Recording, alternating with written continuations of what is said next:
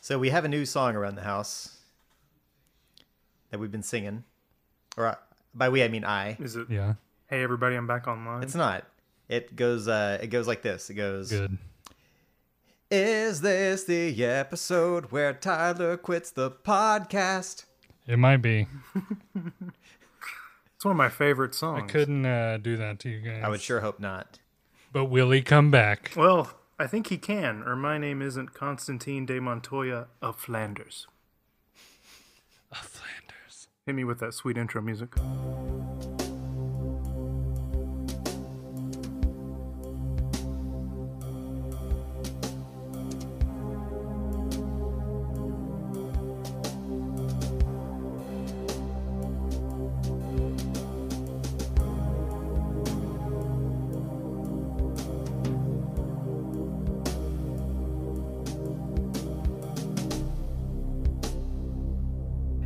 Welcome back to Talking Backwards, a Twin Peaks podcast where you can bet doorknobs to drawer knobs that I'm Dave Jackson, The death mask expert. joined by Patrick Mahan Hey everybody. and Tyler Mullins. I don't know. Here we are on The Condemned Woman. You'd have to be Billy and Zane to not know about this I- episode. I am a bit of a Zaniac. Who's not? And I gotta say, looking good as a young man. Oh, looking yeah. good as an older man. But Sure. right here, definitely in his peak, his twin peak. This was right after he probably did the Back to the Future movies, which he was just a very extremely minor role as one of Biff's buddies. Before he was making his own luck on the Titanic. Right, which Yeah. we have to talk about that eventually. Yeah, we, we got connects. We do. We got connects. Quite a few. Before even that, uh, I'm gonna go ahead and kick it to Pat with the stats. Pat stats. Hey man, uh, this is Patrick, uh, host of the Pat Stats segment here on Talking Backwards podcast. Season 2, episode 16, episode 23, but 24th overall. The Condemned Woman, directed by Leslie Linka Glatter. Where do we know Leslie Linka What? Glatter from? Good luck, honey. That's right. The the Santa Claus, the Lincoln Glatter Ladder Company. This is the last episode that she ever directed of Twin Peaks, but glad to have her back. Dave's not going to rec- recover from that one. The Rose, such a clatter company. Ugh. Uh, I, I'm sorry. This one isn't great. I don't remember anything except the last five seconds. Probably because there's not much to remember before the last. yeah, I one. think that's all anyone remembers from this episode. so it's up to you if to to whether or not that saves your score. Much like, uh, if I remember correctly, dispute between brothers. What saved me from that one was the Garland Briggs coop campfire scene at the end. That's what kept my score high. Um, so whether or that not and your re- refusal to go below three. I mean, Twin Peaks is great.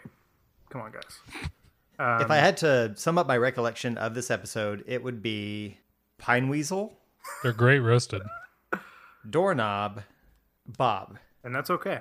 And that's the episode. Thanks everybody so much this week for joining in. Don't play me out. I don't even know why Patrick's here. He died last episode. I am a ghost. We did. And a surprise He's twist. a s- a, spirit. Mm-hmm. Another double. Whoa. Well, let's jump in. Have we not already done that? I don't think so. What have I been doing? What do we? What? What? do- What? do- What was it all for? What are we doing? Tyler's malfunctioning. If I can't scuba, what has this all been for? Oh, you will scuba dive one day. Not today. This episode opens at the police station with a shot of an owl trinket on a desk. Sheriff Truman's desk. Because I remember Tyler said, "Oh, look, an owl." I did. That's Yes. right. Very prominent owl. Yep. Uh, we also have the death mask. Yes. Tell us more about that. Yes. I've heard you're the expert. I am the death mask expert, and I can tell you this looks exactly like Caroline, and she was beautiful according to the shape of this mask. Let me tell you something. I need more than just bone structure Bone structure. to get me going. There's a tape recording playing of Wyndham Earl to Coop, uh, basically saying, Make your move, put it in the paper, and uh, let's see if you can save anybody. They have a deadline because the personal columns close at a certain time at the Gazette, and they are going to need paper and Pete, according to Lucy's notes. She was going to do them in alphabetical order So we finally get Lucy, Yeah. but it's just her voice. in sound only. Yes. That's uh, what's up with that? Yeah, Uh, and Andy and Dick are still MIA. Who can- yeah that's fine. So we go to the Martell Manor. We're up. Oh yeah, I like I like learning about Pete and Andrew Packard's relationship here. Um, Yeah. I think it's funny that I mean, and, and, and it makes perfect sense. But it also this whole episode actually sort of paints Andrew Packard in a weird light for me, where he's just sort of weird, goofy. Kind of a goofball. Yeah, yeah, yeah. Um, which I wasn't really expecting, but it makes complete sense with Catherine not enjoying them being together. like, what does she say? You two bring out the worst in, each, other. Yeah. Yeah. So- this is very clearly not the first time that they have just straight acted a fool around each other. yeah, Uh, there's got to be more to the story about the dog shaped breakfast. yeah. yeah, because that was not funny. But Andrew loved it. Oh, there's a back. Catherine there's- hated it, and Andrew there's- loved it. There has to be a backstory there. I wish that I would have gotten a little more insight into what that backstory was, because otherwise, that's just a dumb 20 seconds. Use your use your imagination, buddy. I did, And what'd you come up but I with? needed, but I needed more. What's the backstory? So okay, I, I picture them in their younger years having encountered some dog that was goofy looking the way this breakfast was, and the only way to like get off it was like trying to bite him. So all they could do was like throw toast and eggs at it. It's like, yeah, get out of here, you you mutt. And but that dog's name was Breakfast. there it is. There it is. There it is. Perfect. I'm so sorry. This is And gonna, you know what this is that gonna be terrible. dog's name was? It was breakfast. So is this where Andrew s- says that he's leaving for Paris? Why? He's only just returned. I know. Well, my, that was my thought. Is like, how is he? People don't even know he's alive. How is he leaving Hmm. the country? Or are they talking about? Is there a Paris, Washington? Is that or is it Paris the town that James is in? There's a Paris, Tennessee. like, where? There is. How long ago did he die? So it was September '87. Yeah. Not even two years. Yeah, not even two years before, because Laura Palmer died in February of '89. I think maybe at some point in either this episode or last, they said it's been five years, and so hi- Since- him just now showing up, it was like, I don't Maybe know. I it, don't know. f- maybe it felt like five years. Does anybody know what the So- boat's name was? the Mr. Beaumont. Harms. oh, No, the boat's name was Josie. that's Oh. stupid. I hate that. Yeah. Just- no wonder it blew up. Telling you facts. By Jo- like Josie blew up Josie. Aha. Interesting. Oh, Double. A little self destruction.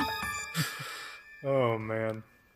But uh, I, I I did note that during the interchange about the two of them uh, being terrible around each other with Catherine. She mentioned something about Pete, and uh, Andrew offhandedly said, "Oh, Pete's a prince. Pizza Prince. Yeah, that. Yeah, Yeah. yeah. And where where have we heard someone else being called a prince? Fred's a prince." Fred's a prince. Two princes, spin doctors. But uh, Josie walks in as they're all sitting there. This is her first time seeing Andrew Packard alive, apparently. Just carrying some some lumber. some s- no. Sticks? It's some sticks. Oh, just sticks. so I'm misremembering. Some kindling at best. yeah, she comes in, sees Andrew Packard, and faints as gentle as I've ever seen somebody faint. Yep. There's a nice, soft, safe landing. It's a on The floor. weird. It's a weird cutaway too, yeah, because it kind of cuts like her mid fall, and it's is it kind of slow motion? it's not slow motion. It's her moving that slowly to lay Okay. down and not get hurt. I love that I thought I remembered it being slow motion, but no, she was just moving that slow. And I like that the uh, the murder of the Asian man is still the headline on the newspaper that we see next. What does it say? Still no suspects or something? Yeah, still no like suspects. No leads There's or- no clues to killer. no clues to killer. Who killed this Oh. Asian man? Why is it so important? Twin Peaks is rocked. By Maybe this you'd death. get some clues if you released his name. I'd be way more interested in the story if it said cousin John killed. yeah. Assistant to the cousin. John. yeah, Somebody killed cousin John. No. I'd be way more interested. Well, Uh, one John down and one John enter Yeah, by the end of the episode. that's true. Hank enters the police station on crutches. Yeah, we haven't seen. Yeah, what Hank in a happened? while. Uh, he got hit by a tree bus. oh yeah, that's right. A bus full of A trees. tree fell on. A bus full of red pines. I love this here just because he's trying to just you know weasel his way out of it. Haha. Oh, Truman's like, nope, you've had a million chances. Get him out of here. Well, before he yells to get him out of there, like Harry's clearly upset. Yeah. And Hawk takes it upon himself to be a great wingman, oh yeah, this was a great Hawk It's scene. it's great. to put it a certain way, to be a wingman Yeah, Hawk was great in and this kick scene. Hank's crutch out from under him. Gee, sorry.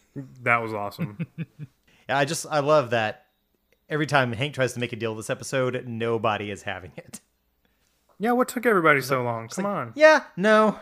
Yeah. And if there's ever been any doubt about Josie being definitely involved in a lot of bad things, Albert comes in with all the evidence that Cooper would need to put her away. That's right. Pulled the ballistics from both the time he was shot and the murder of Jonathan Lee Kumanji. And uh, it's the same bullet, same gun, same killer. It Josie. Vicuna coat. Lock her up. Done. Back to the Great Northern. Meanwhile, Back to the Great Northern, where the uh, 1989 Tri County Rodeo Association annual convention is happening. yeah, yeah. But we didn't Did see I? anybody for that, did we? There wasn't like a line of guys in cowboy hats There, or there are there are Wrangler some, jeans? There are some people wandering around in the background. Yes, that I think would be attending this event. assless chaps. The cowboy hats give it away. there were cowboy hats. I missed them. I think I was too distracted by Randy's bad attitude. Yeah, Old Randy Randy Meyer. Oh, high and mighty check-in clerk. It's good to see him. good to see him. He's credited as Randy St. Croix this episode, though. I think he's gonna go the distance. He's gonna make it Make it where? just to the end. He's gonna rise in the ranks. What him and Louie Dream Team? They're gonna buy out the Great One Eyed Northern, Jacks? Oh, the Great Northern. and then they're gonna run this business together Perfect. To and the then ground, Have a hundred probably. kids, and then th- their kids are gonna stay in the rooms of the Great Northern, and then they're gonna lose money because all their kids are staying in the rooms, and they're gonna go bankrupt. I can get behind that plot. Well, let's talk about Audrey. Yeah, what would you like to say about her? That's always good. Oh man. Uh, Katie actually walked in while I was watching this part, and she Mm-hmm. walks walks in front of me. and Just goes, "She's hot." That's great. She's not wrong. Yeah, you're right. uh, yeah, Audrey. Uh, she's just trying to learn the business and get things done. Just figure out little bits of each individual, in each individual job here. And Randy makes St. Croix. some makes some undermining comment about how he can't wait for her to do the housekeeping. It's Like Randy, man, stay in your lane. yeah, you you shouldn't be talking to the boss's daughter this way. How about you just stand behind the counter and check people in before you injure yourself? I don't think Randy Yeah. cares about his job. I don't care about Randy's job. Where's Louie? Yeah, where is Louie? Louie did a great job. Louis Is she pregnant? looking Louis for was a go-getter. for empty. to who? You know, Billy Zane. Yeah, the unimaginable bastard. or as Tyler put it, is that Billy Zane? Well, he was in the opening credits, which I assume you just missed again. I don't watch Yeah, those. We glanced over those. They're too spoilery. They're a little spoilery. They are. Now, Billy Zane is here as an unnamed man with a private jet who's a little bit of a Boy Scout that knows Audrey from when she was 10 and brings that up, which is not creepy. Not at all. Just because her name's Audrey, he's like immediately, huh? Horn? Born. Must be. He knows. He knew what he was doing from the moment he walked up Yeah, to he her. did.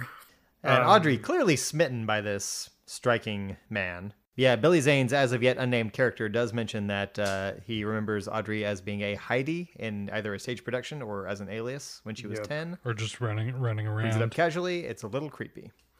Yeah, he, he she does call him Mr. Rockefeller, but we do find out his real name later, so she was obviously just making a joke that he's wealthy. Son of Theodore Rockefeller.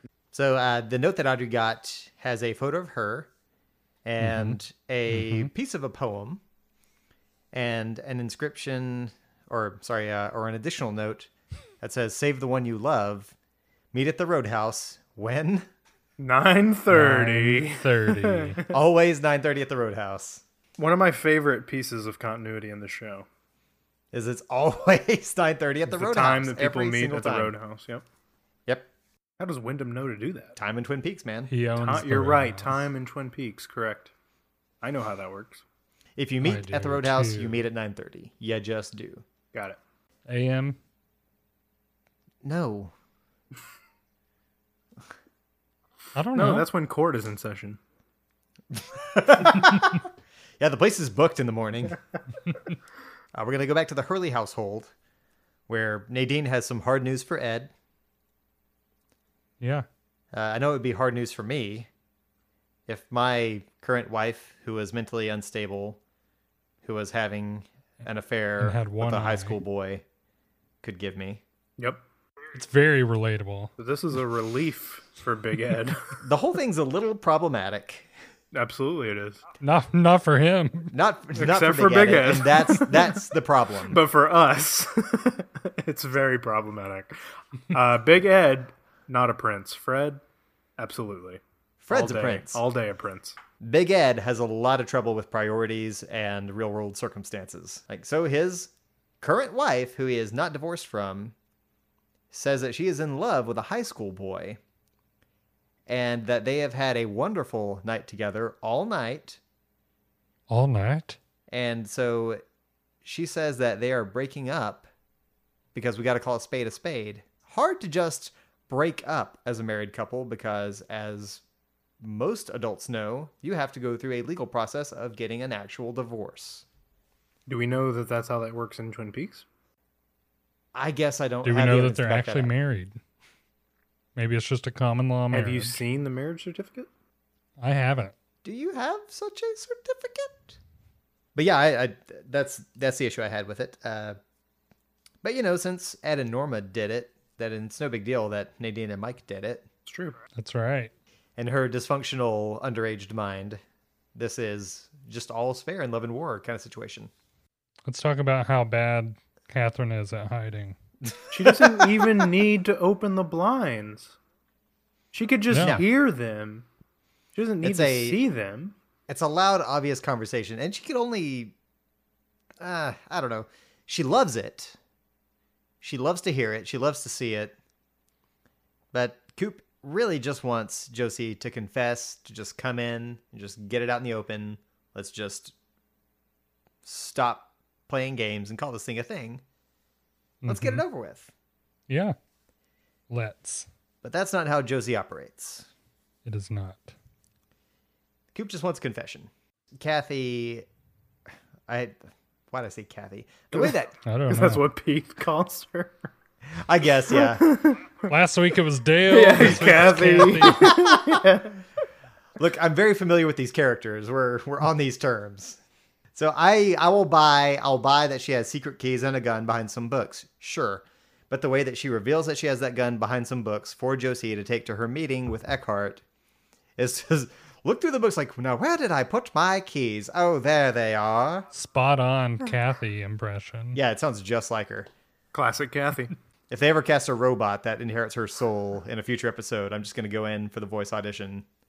But yeah, so now Josie's got a gun for her meeting with Eckhart. Josie's got a gun. There it is. Uh, So what were they talking about? He was giving her an Well- ultimatum to she'd have to show up by Oh, by nine. yeah, or he'd come looking for her. Mm-hmm. Like show up Yeah. to the sheriff station by then to turn her yep. herself in. Classic Dale. So then uh, Miss Martell gives her the secret gun. She doesn't give it to her. Well, she Lets basically her happen upon. Yeah, She finds yeah. her keys. She finds her keys. She comes into the room opposite the door she was just dropping eaves from. And she's like, Oh, I saw Agent Cooper just left. And Josie's like, I don't feel well. When you find a moment, come in and pick up these eaves I dropped. I'm not going to jail. I ain't been dropping no eaves, sir. Catherine comes in and says, like, you need to have a meeting with Eckhart. He's called for you. You need to go tonight. And she By says happy something uh, like, circumstance, here's a gun. You did push the button, so technically, like, you did Yeah. what you said you were going to do. Maybe he'll understand. yeah, Maybe you can appeal to his better nature.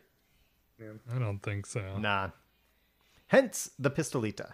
Back to the Great Northern!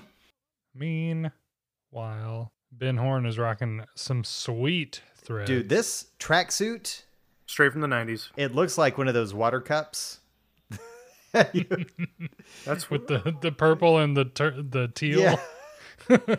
what I can't hate on Ben Horn for is being a man of comfort nowadays. No, he's been through a lot. He just went through a whole war. He's been through a war. He just wants to be comfortable. He wants to keep his air sacs clear. I assume he's stopping smoking as of this episode. He's eating better, just like stalks of celery, no sauce. He's a changed man. Is he? I mean, he puts There's a his- lot of he puts his cigar stuff. out later too, and the but, you know he's completely That's, changed. I thought that was just related to his comment about the earth. No, he's traded in his cigars for celery. It's like you can look, you can watch in real time as he decides to stop smoking in that moment. Because even like Jerry offers him a drink, he doesn't take it. He, Jerry's got a tray of snacks, nothing to do with it. Stalk of celery, that's all I want right now. Taking care of my body, taking care of my air. Ben's dip it in some peanut butter. Ben's in a good place. Uh, this is also where we find out that Billy Zane's character is John Justice Wheeler. What a name! This makes him another Jonathan for the series. Yeah, cousin Jonathan, Johnny Horn. Oh yeah, And that's uh, a triple. It's a triple. What's our triple sound? I've got it right here. yes, Perfect. veto. Nailed it. Why is Jerry injured? I I have Jerry's band aid noted, but I don't know what. Was this a Civil War wound? I guess you'd have to assume, but I thought the fighting was over as of last episode. Jerry Hmm. snuck back down later in the night to finish what Ben started. Stepped on some minifigs and fell into a diorama. Yep. But you know what? We're done with the Civil War. There are more important matters at hand. I was wondering if he just the actor himself hurt him, like cut himself, and so they put a band-aid on it because on it wouldn't show up on older TVs. But it does now. it definitely does now. Yeah, it was definitely noticeable from the onset. Another mystery. Yeah, big things at work here. Uh, Ghostwood Estates project is going to cut into a lot of the local wildlife's habitats. It's going to pollute a lot of the air. And Ben Horn, being a changed man who's very environmentally conscious, wants to stop this. Not because it would cause an opportunity for them to take over again once it's cut off, but because of the little pine weasel, guys. Yeah, we Yeah. gotta save that pine weasel. We've got to save the pine weasel and actually life itself. I mean, I see what he's trying to do. What's he trying to do? Well, he's trying to get back at Catherine. He's trying to Trying prevent to jam up prevent the, the- Ghostwood uh, Estates project from going through. Also, I believe this is the first time I've heard him call his business Horn Industries Incorporated. Oh, you didn't know about HII? Yeah, when he said it, I was like, this doesn't sound like something I've heard before. But really, in the end, it's all to set up his campaign to run for Senate. Yeah, Senator Horn. The Double Har Diner. This is where Shelley's at, right? This is where Shelley's there. I appreciate the continuity of uh, having her arm taped up from where last episode she was in a sling. I appreciate yeah, she got that. in a, she got in a scrape. Yeah. Uh, we have a uh, badly disguised Wyndham Earl as a trucker. But at the before counter. that, Tyler, tell us soup of the day. Was it rabbit bisque? Yes, I believe that's correct. I believe so as well. Rabbit Bisque. But yes, Wyndham Earl is chilling, uh, having some grub down at the Double R, and he leaves Shelley her note. One of the three angels. The angels will gather at the Roadhouse at 9.30. Wyndham's Angels. Hi, Wyndham. Hi, Angels. Uh, Norma is on the phone with her sister Annie, who's on her way back from a convent. How is Annie? Uh, she's okay. Cool. Smooth criminal. Is that what you're doing? Is that, what you're, Yes, I was doing a smooth criminal reference. is that what you were reaching for? Okay. Yes. Annie, are you okay? But uh, that's what we get from here. Is Shelley gets her note, her sister on the line, and Ed comes in to claim what's his. And with her sister on the line, she says something very interesting. Um, she says that, sh or this is, I guess, after the fact when she's talking to Shelley, but she says that uh, she's always felt like her sister is from another place and time. I believe that's the quote.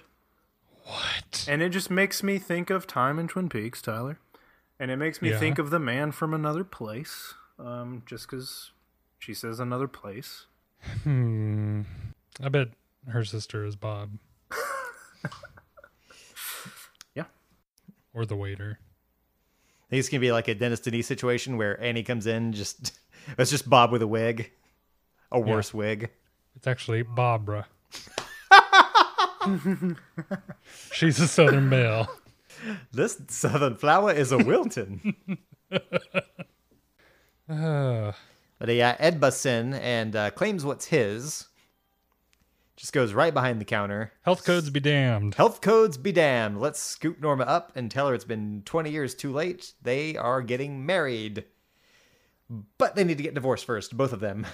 I absolutely love Shelley's reaction to this. I, Mm-hmm. I see the gif come up from time to time, but I love her just walking away and then the The sly sheepish glance back little- at them. I love it. Wander off behind the ice cream machine. It's fantastic. It is really good. Uh, that's all that scene has before it's a hard cut to the woods where we have a uh, dog collar Leo doing some whittling. Uh, he's just whittling shafts for Wyndham Earl's arrows. Wyndham has a lot of poetry to recite, and he wants Leo to keep going before they can eat. And he pulls out an arrowhead to put on the arrow shaft, which causes Leo's face to change from just disconnection to pure joy. Yeah. yeah, his face does change there. Spaced out Leo loves arrows. Spaced out Leo loves violence, Yes. He just does. not to him. Yes. Hey, Did anybody else get anything out of this scene?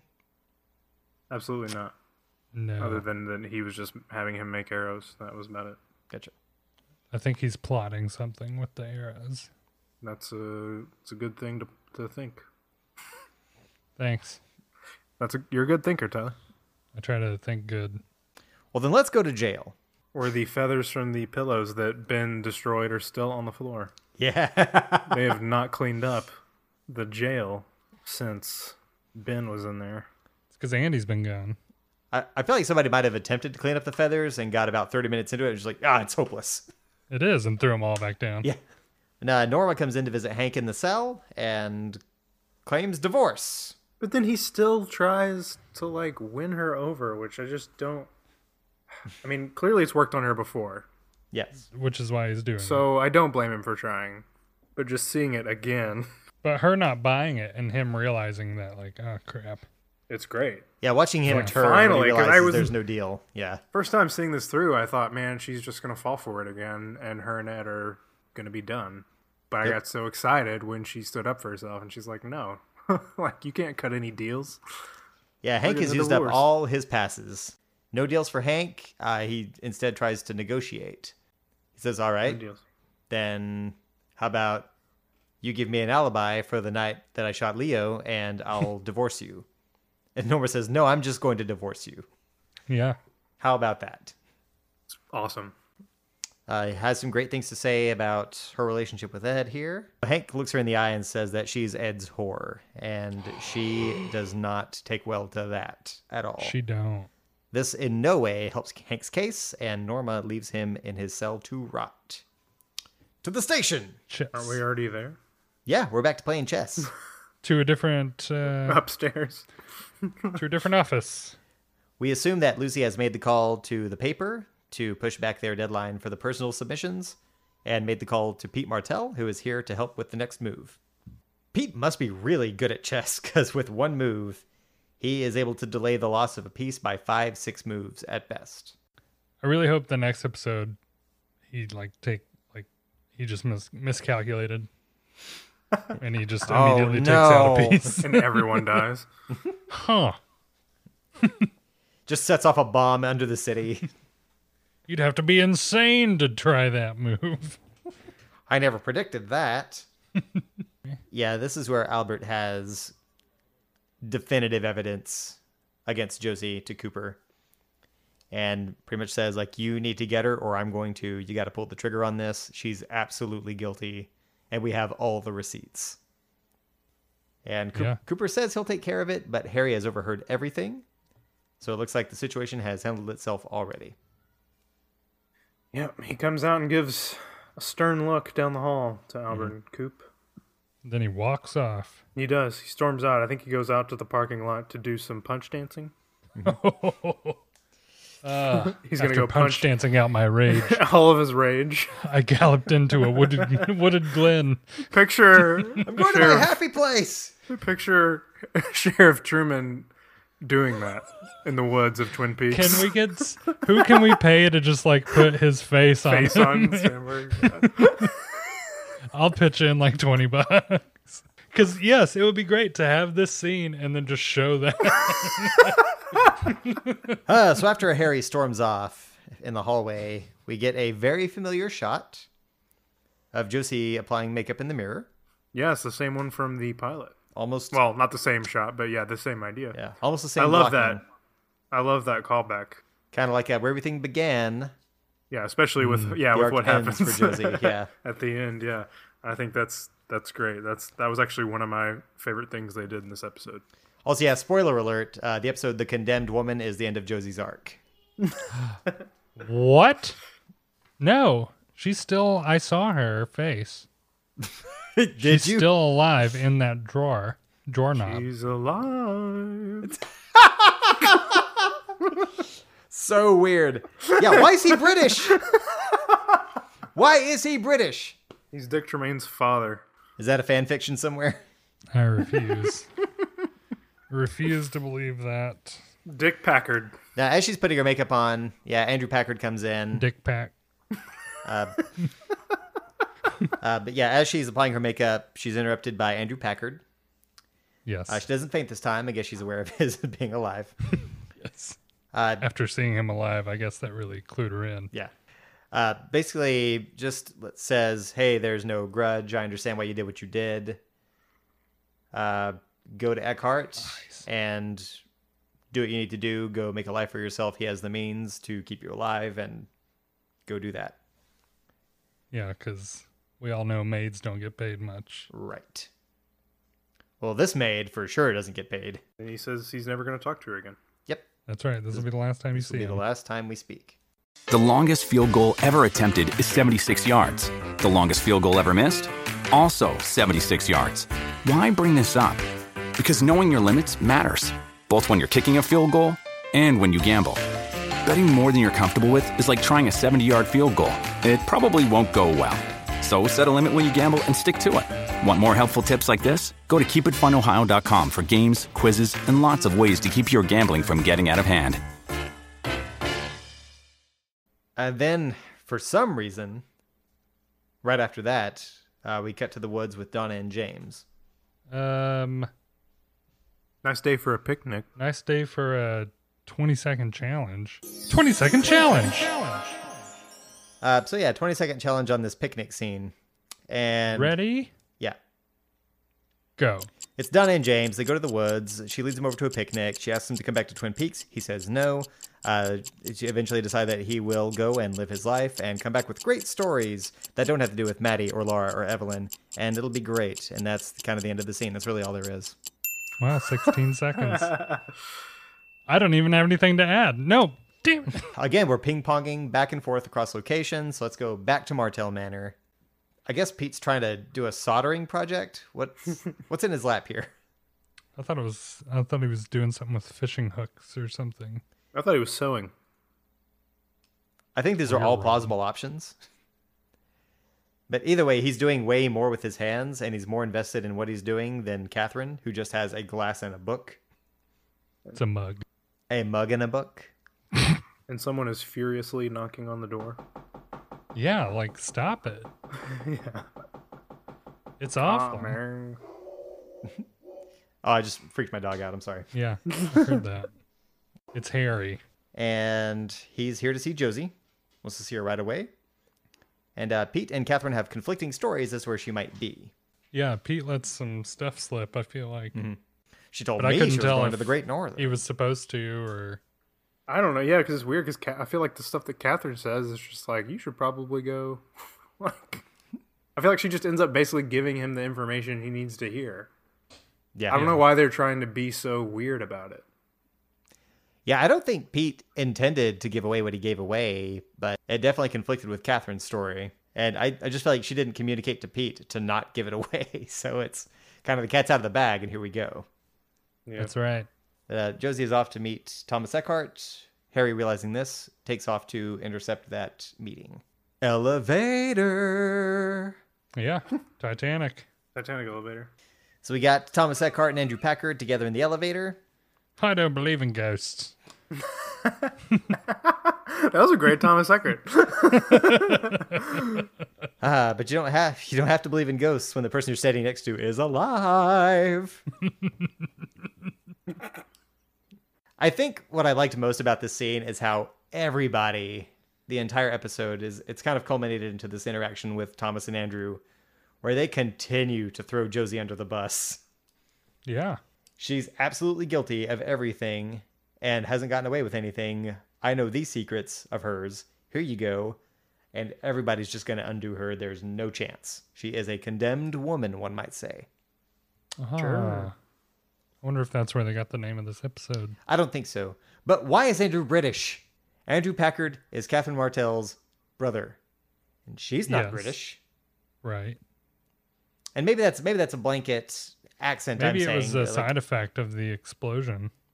yeah, Yeah. yeah, that'll work. That's why he talks like that. That's why he wasn't- puts weird inflections on. He wasn't there though. I don't know that. He could have. He could have been thrown off Did they not say the that? boat.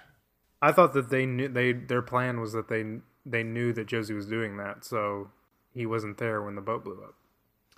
Yeah, didn't they get? Don't they give away that Josie actually warned Andrew Packard about the explosion to tell him to stay away from it? Well, that no, that was what they said uh, that she could tell Thomas Eckert, but it's not true. Right. Yeah, that's what Kathy said. Or yeah, yeah, yeah, yeah. So yeah, So everybody's trying to make deals with people that aren't going to be making deals, and it's all just a wash at this point. everyone's just Yeah. gonna have to deal with it. So Then he gets off the elevator. He's like, "I'm." People don't know I'm alive. So I'm going to just the basement. don't don't tell anybody. yeah, I'm going to the parking lot. I would have absolutely just told immediately started telling people. just Yeah. puts on his Charles Nelson Riley glasses and gets off. That would have been great if he just got off the elevator and just started trotting around. I'm alive. I'm alive. It's me, Andrew Packard, not Maybe a couple dead! of couple of cartwheels. I would have loved to see that actually. I know. That would have been great. so, at the Great Northern, we have Ben, Audrey, and Jack. Billy. Oh, yay, Billy. I called Bobby Billy the other day, Mm-hmm. Yeah, and now Billy Zane is on. Yeah, you summoned him here. Billy Zane. I did. Yes. I did. I am one of the co-founders of the Billy Billy Zane fan club. So, trying to negotiate deals with anybody in this episode is what we don't do, but I'd like to talk about what we do do. Let's talk about some doo doo. what we what we do do is we quit smoking. We get a little backstory from Jack. Uh, he's the guy who comes in and buys up failing businesses, turns them around, makes them eco-friendly, and sells them for a profit. Ben is Sounds apparently like a very made-up business. yeah. That's what Jack do do, which is what Audrey asked him. Also, Audrey coughs into her hands. Yeah, why does she start coughing? Because I I definitely noted that, but I didn't know if she was just caught off guard by something or Uh, I thought she was triggered by him, by Ben saying "Virgin Pages" and it Virgin triggered something Pages, in yeah. her that made her cough. He says, "Think of me as an open book for you to scribe your wisdom on my virgin pages." Yeah, and then she caught like she's Then she coughs. reacting to that line. Yeah, But ultimately, Ben has to excuse himself from the table because the chef just tried to stab Jerry. I love that. Jerry's in the kitchen looking for food. He's mad. No one's trying cooking him to- uh, up a smoked cheese pig. No, he's trying to roast a weasel. yeah, roast a weasel. Oh, they are great roasted. So uh, we have to assume that it's about 9:30 now, Pretty close, if not right at. probably 9:30. dead on at the roadhouse Yeah. Yeah. where Donna meets up with Shelley and they are met up with by Audrey. this is uh interesting because it's the first time we've seen them all three together on screen. This is true. I thought it was really particularly interesting with Shelly and Donna because they seemed very friendly. I can only assume maybe they were friends before Shelly dropped out of high school Yeah. because they share a cigarette, right?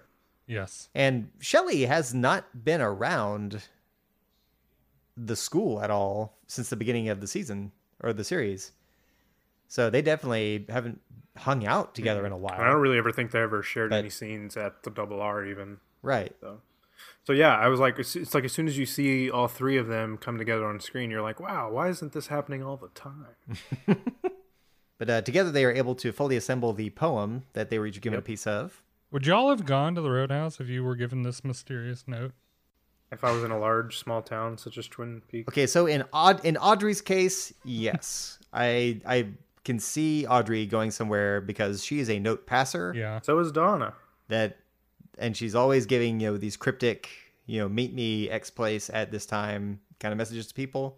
Yeah, so for her to get one is not unordinary. Uh, with Donna, she's also a note passer, but she is more than she is to give somebody something like, hey, come here at this time and be cryptic about it. She is one to receive possible clues and definitely follow up. So she will definitely be there. Shelley's kind of the wild yeah. card. Well, she also got the advice from Norma about it. She's like, would you go to this? and she's like, well, it seems dangerous. and maybe does. maybe that Yeah. excites Shelley because she needs a little danger in her life. Oh yeah.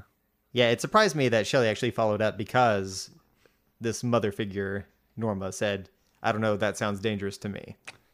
Or did she also say it sounds exciting? Yeah. So it's that combo. If there wasn't such a big note passing culture in Twin Peaks already, then I would not expect these people to show up. But since that is the firmly established form of communication, then it's not surprising at all that they're all here at this time. Okay then. As a sly trucker disguised Wyndham looks on while they assemble their note, they all read aloud this poem that's been constructed. And I don't remember it, and I didn't write it Mm-hmm. Cool. down. We, Patrick said it the last time. Uh, the gist seems to be uh, if there is somebody that you find desirable, then isn't it a waste if they don't desire you back? Pretty much. Yeah. Right?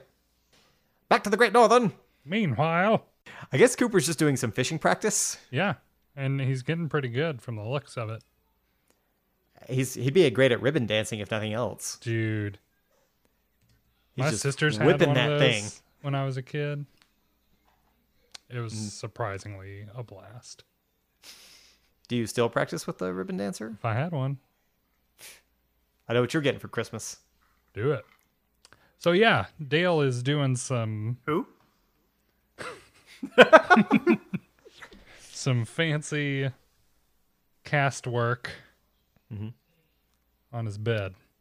And then, of course, the phone rings just as he's getting the hang of it.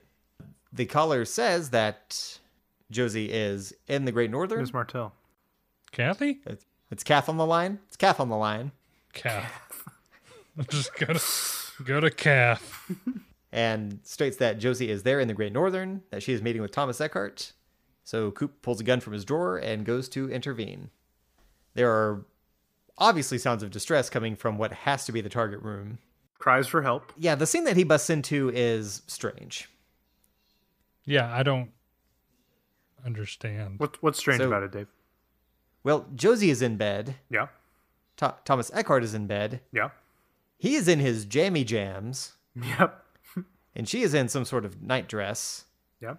So, what was happening here? I don't know. 'cause Before the he's already gunshot. been shot. Yeah, She like shot him like like this. like in the back, but from underneath him with his back on the bed. he didn't feel that. I, You I got some- just You got some The strong setup- bony hands. she has magnificent hands, guys. No. Yeah, she was we've very been over she was this. very quick to pretend to be dead. Yeah. And then when she clearly was not dead, then it's just all bets are off. Coop busts in, he's got his gun out.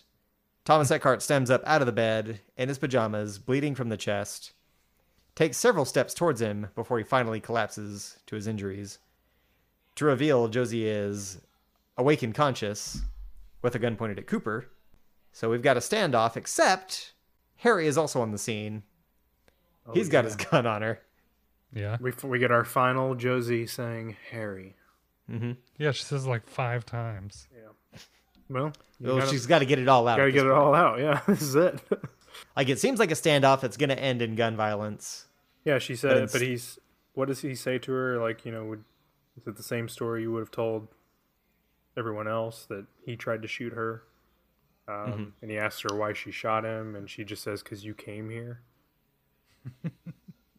Yeah. That's an interesting reason. It's like Yeah. because you came and this was going to happen eventually. yeah. I think it was going to happen eventually, regardless. Yeah. Irregardless of, Of Coops coming. of uh, to Coop's town. arrival, of Dale showing up. Well, that might have Yeah, just sped Josie, things you're a up.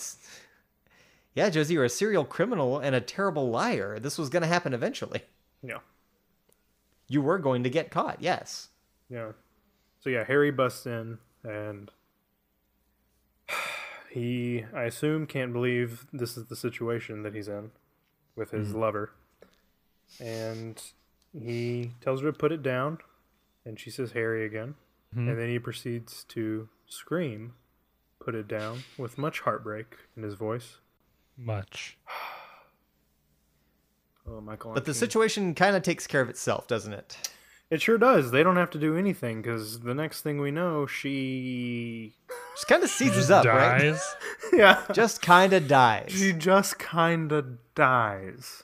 You do hear a sound as this is happening, kind of some Mm-hmm. Yeah. some some whooshing, Bit of a whoosh. some a little bit of uh, bob sounds with tons of reverb swooshing around the room. You know, classic whooshy bob sounds. Give me that pedal. She collapses in his arms, and Harry says she's dead, She's dead. wrapped in plastic. No. No, oh, okay, that was the pilot. Not I this think. time. That was earlier, Um, yeah. Yeah, so then then Coop has a vision. Yes, we get our spotlight, the same kind of sounds we we've heard before. I love even you kind of already got the feeling even when Coop was coming down the hallway because it was the same kind of tone that you heard at the Roadhouse when the giant appeared, and um, it's already a familiar soundtrack to set the mood for what's to come, which I love. Um, but yeah, we get the spotlight and Coop's look again. Kyle McLaughlin's amazing here with just the look that he's giving towards the bed and all of a sudden we see an arm come up and it's none other than our favorite denim wearing Our denim clad serial killer, Killer Bob, killer bob is back climbs up onto the bed as unexpected mm-hmm. as ever. it, it's it's been just long enough This has been a 'cause hot minute since we've actually gotten a glimpse of Yeah. Bob. Or the man from another place that's who even falls longer because immediately he's after. technically only ever appeared in the dream sequence of Cooper's, and, but they've but they have shown it again since then. So yeah, man from another place shows up and dances on the bed. Coop responds accordingly with just shock, I guess, just trying to make sense of what he's seeing. Well, Bob poses a question before the man from another place shows up. I kind of like that he addresses him as Coop. Yeah, like they're buds. He calls him on a nickname basis. And I believe too, this is the first time they've come face to face. Mhm. So I thought that was cool. It's just that like he's definitely Oh, yeah. seen Cooper before. Oh, and been absolutely. keeping up Well, with we him. yeah, and I but mean we they haven't we necessarily- gathered that from the jail cell with with Bob when he mentions the Pittsburgh stuff. So he definitely knows. Vicksburg and the Vicksburg. So he definitely knows a lot about Coop. But yes, they are they're buddies. First, you know, nickname basis. the uncomfortable familiarity is what really made that stand out for me. Yeah, for sure. What happens to Josie's image after this is what closes the episode, and it's as confusing as just about anything else in the series. Where we do a slow pan from the bed over to the doorknob or the, the knob on the drawer of the nightstand next to the bed. And it's just a solid wood doorknob Drawer knob. or drawer knob yeah, it's hard. It's hard to say. a, a solid it's a solid wood drawer knob and a superimposed josie's face kind of Yeah. shows up Like moaning she's trapped in the door knob, drawer knob. and then that becomes this 3d stretchy face that's like pushing its way out of the knob and does nobody see this Wait, I, I'll tell you what though, I, I fe- it, in in my rewatches, I always glance over at it before it even happens. I'm just drawn to Mm-hmm. the knob. it's so strange, but once you see it, you like for some reason, as soon as the scene starts, I'm already looking at it. yeah you're already Yeah, watching for I'm it just like, did I miss something? Like, does anything happen there that I might have missed? is this like um, is the the drawer knob like a Horcrux? Any Harry Potter fans? like is her is her soul divided across yeah, several like she doorknobs? killed Thomas Eckert, and this was maybe her last Like the- split, and put a piece of her soul, the last piece of her soul, into the doorknob. like the only way to finally kill Josie is to destroy all the drawer knobs that yes. she's put herself into. I do like too, though, that uh, she is now the Ghostwood. Ah, Now the Ghostwood.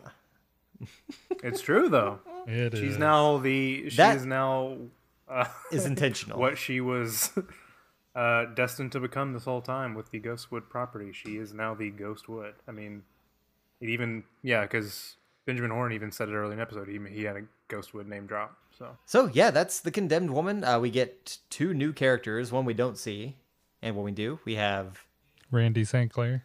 we have Billy Zanes, uh, John Jack Justice Wheeler. Nice. We have Norma's not seen sister Annie. So we have yet another c- two characters to deal with coming up. Great. There honestly wasn't a lot in this episode that really jumped out to No. me. Uh, most of the scenes were really just exposition and line delivery without a lot of standout events. I mean, we've got a breakfast dog. My general feelings about this episode are mostly unentertaining and very little payoff. Yes. I don't know about Patrick. I do like it much more than the last episode. I will say. Um, I I think that's mostly due to the ending and the appearance of Bob. Because I am fascinated by the, the last scene quite a bit. It's definitely a scene I've gone back and watched a few times just because it's like I don't what is know. going To me, on. Um, it's like they knew they didn't have anything going on in this episode. They packed all this stuff in the end, like, all right, this will give it some life. Well, I heard David Lynch. I don't know if it's true, but the rumor was David Lynch passed notes right here about the that was his idea with the drawer knob, was that he passed the notes along there because he wasn't super involved in the show at this point at all. Um, so he, I guess, gave some suggestions. But I do agree. I think they were trying to uh, put some life back into the show by bringing Bob and even because the man from another place. I mean, you had to be a hardcore, dedicated viewer of this show to know what that was or what you're even seeing. And even then, so you don't, you still don't know what you're seeing because you don't know what what this is. You just know him as something that Cooper has dreamed 20 episodes ago. So I like that they're trying to to pull back that familiarity um, with the spirits of Twin Peaks. yes. Tyler, generals? Meh. So while there wasn't that much that really jumped out in this episode, I think, I hope, we were each able to fish out uh, a, a moment of dialogue, uh, a delivery that stood out enough to become each of our individual damn fine lines of the night.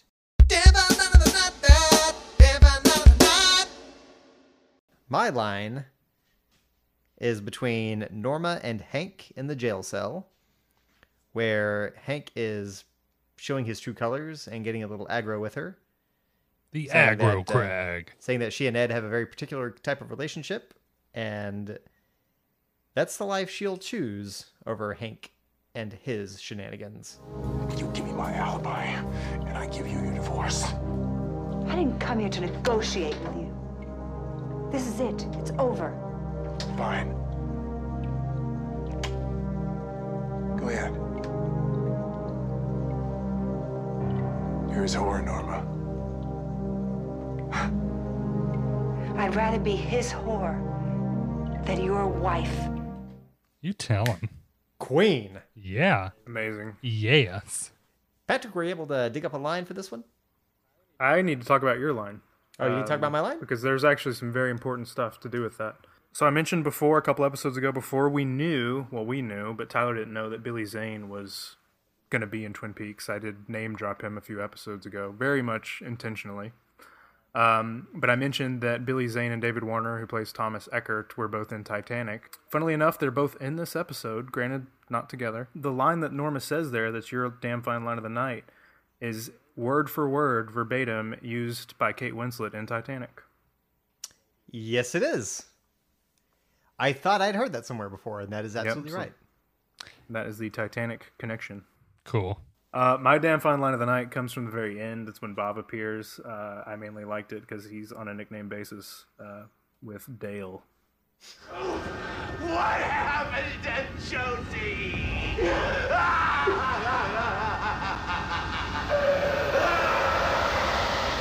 Tyler, do you have a line for us tonight? I do.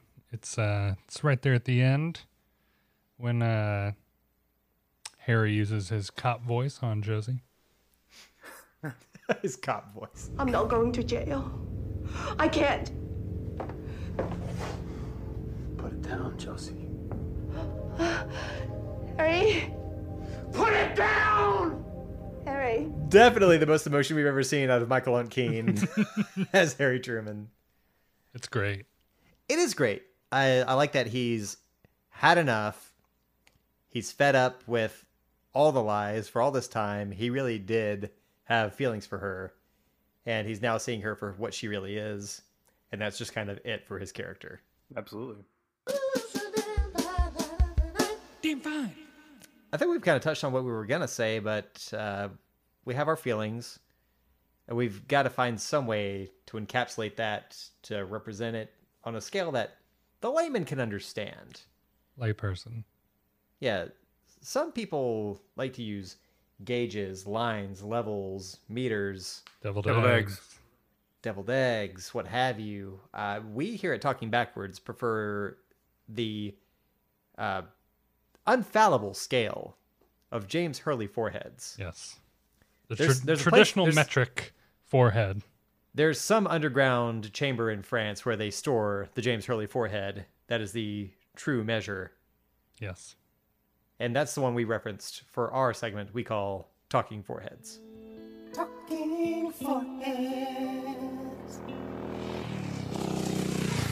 I can't. I just can't. What a loser. James! I'm going to go first. For me, this episode has very little that actually kept me interested. A lot of exposition, a lot of just straight delivered lines, little bits of weird here and there. Uh, I loved the inclusion of Bob and the man from another place at the end, and the dog breakfast, of course, uh, the weird doorknob CGI monster thing, which took the whole budget of the episode, I feel like. It's pretty it's pretty ahead of its time. Yeah, these things. It's very 90s. were the Twin Peaks elements that saved it from being a straight up two. That said, it's not directed by Diane Keaton, and it did have Bob. You the man can't from give Another points Place. for people doing not thing. directing. Uh, but I'm going to, so I'm going to give it a solid three. Thought you were going to be lower. Had Diane Keaton's reach extended into this episode, it would have been a two. Uh, Patrick, There's a lot that I enjoy about the episode. Seeing seeing Bob and Man from Another Place. Um, Norma's fantastic line to Hank. The Josie callback to the pilot of her looking at herself doing the makeup in the mirror. It's going to be a three from me. Y'all are cowards. Tyler, what's your brave score you'd like to present us today? not directed by Diane Keaton. So yeah, we'll start off at a three, sure. Uh, but then it was also not directed by like Will Smith or Tommy Wiseau. So, so that's a that's a two and a half. That's higher than I thought you were going to give it. Me too, honestly. Coward. Uh, we are we're inching ever closer to the end of season two. Will we finally find out what's under Jerry Horn's band aid?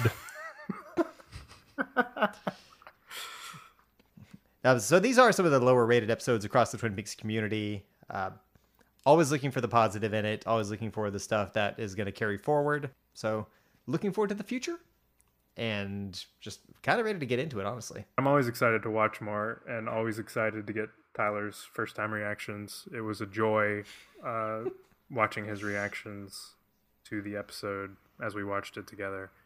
I'm sure as the episode went on, he was like, Why did you want to watch this one with me?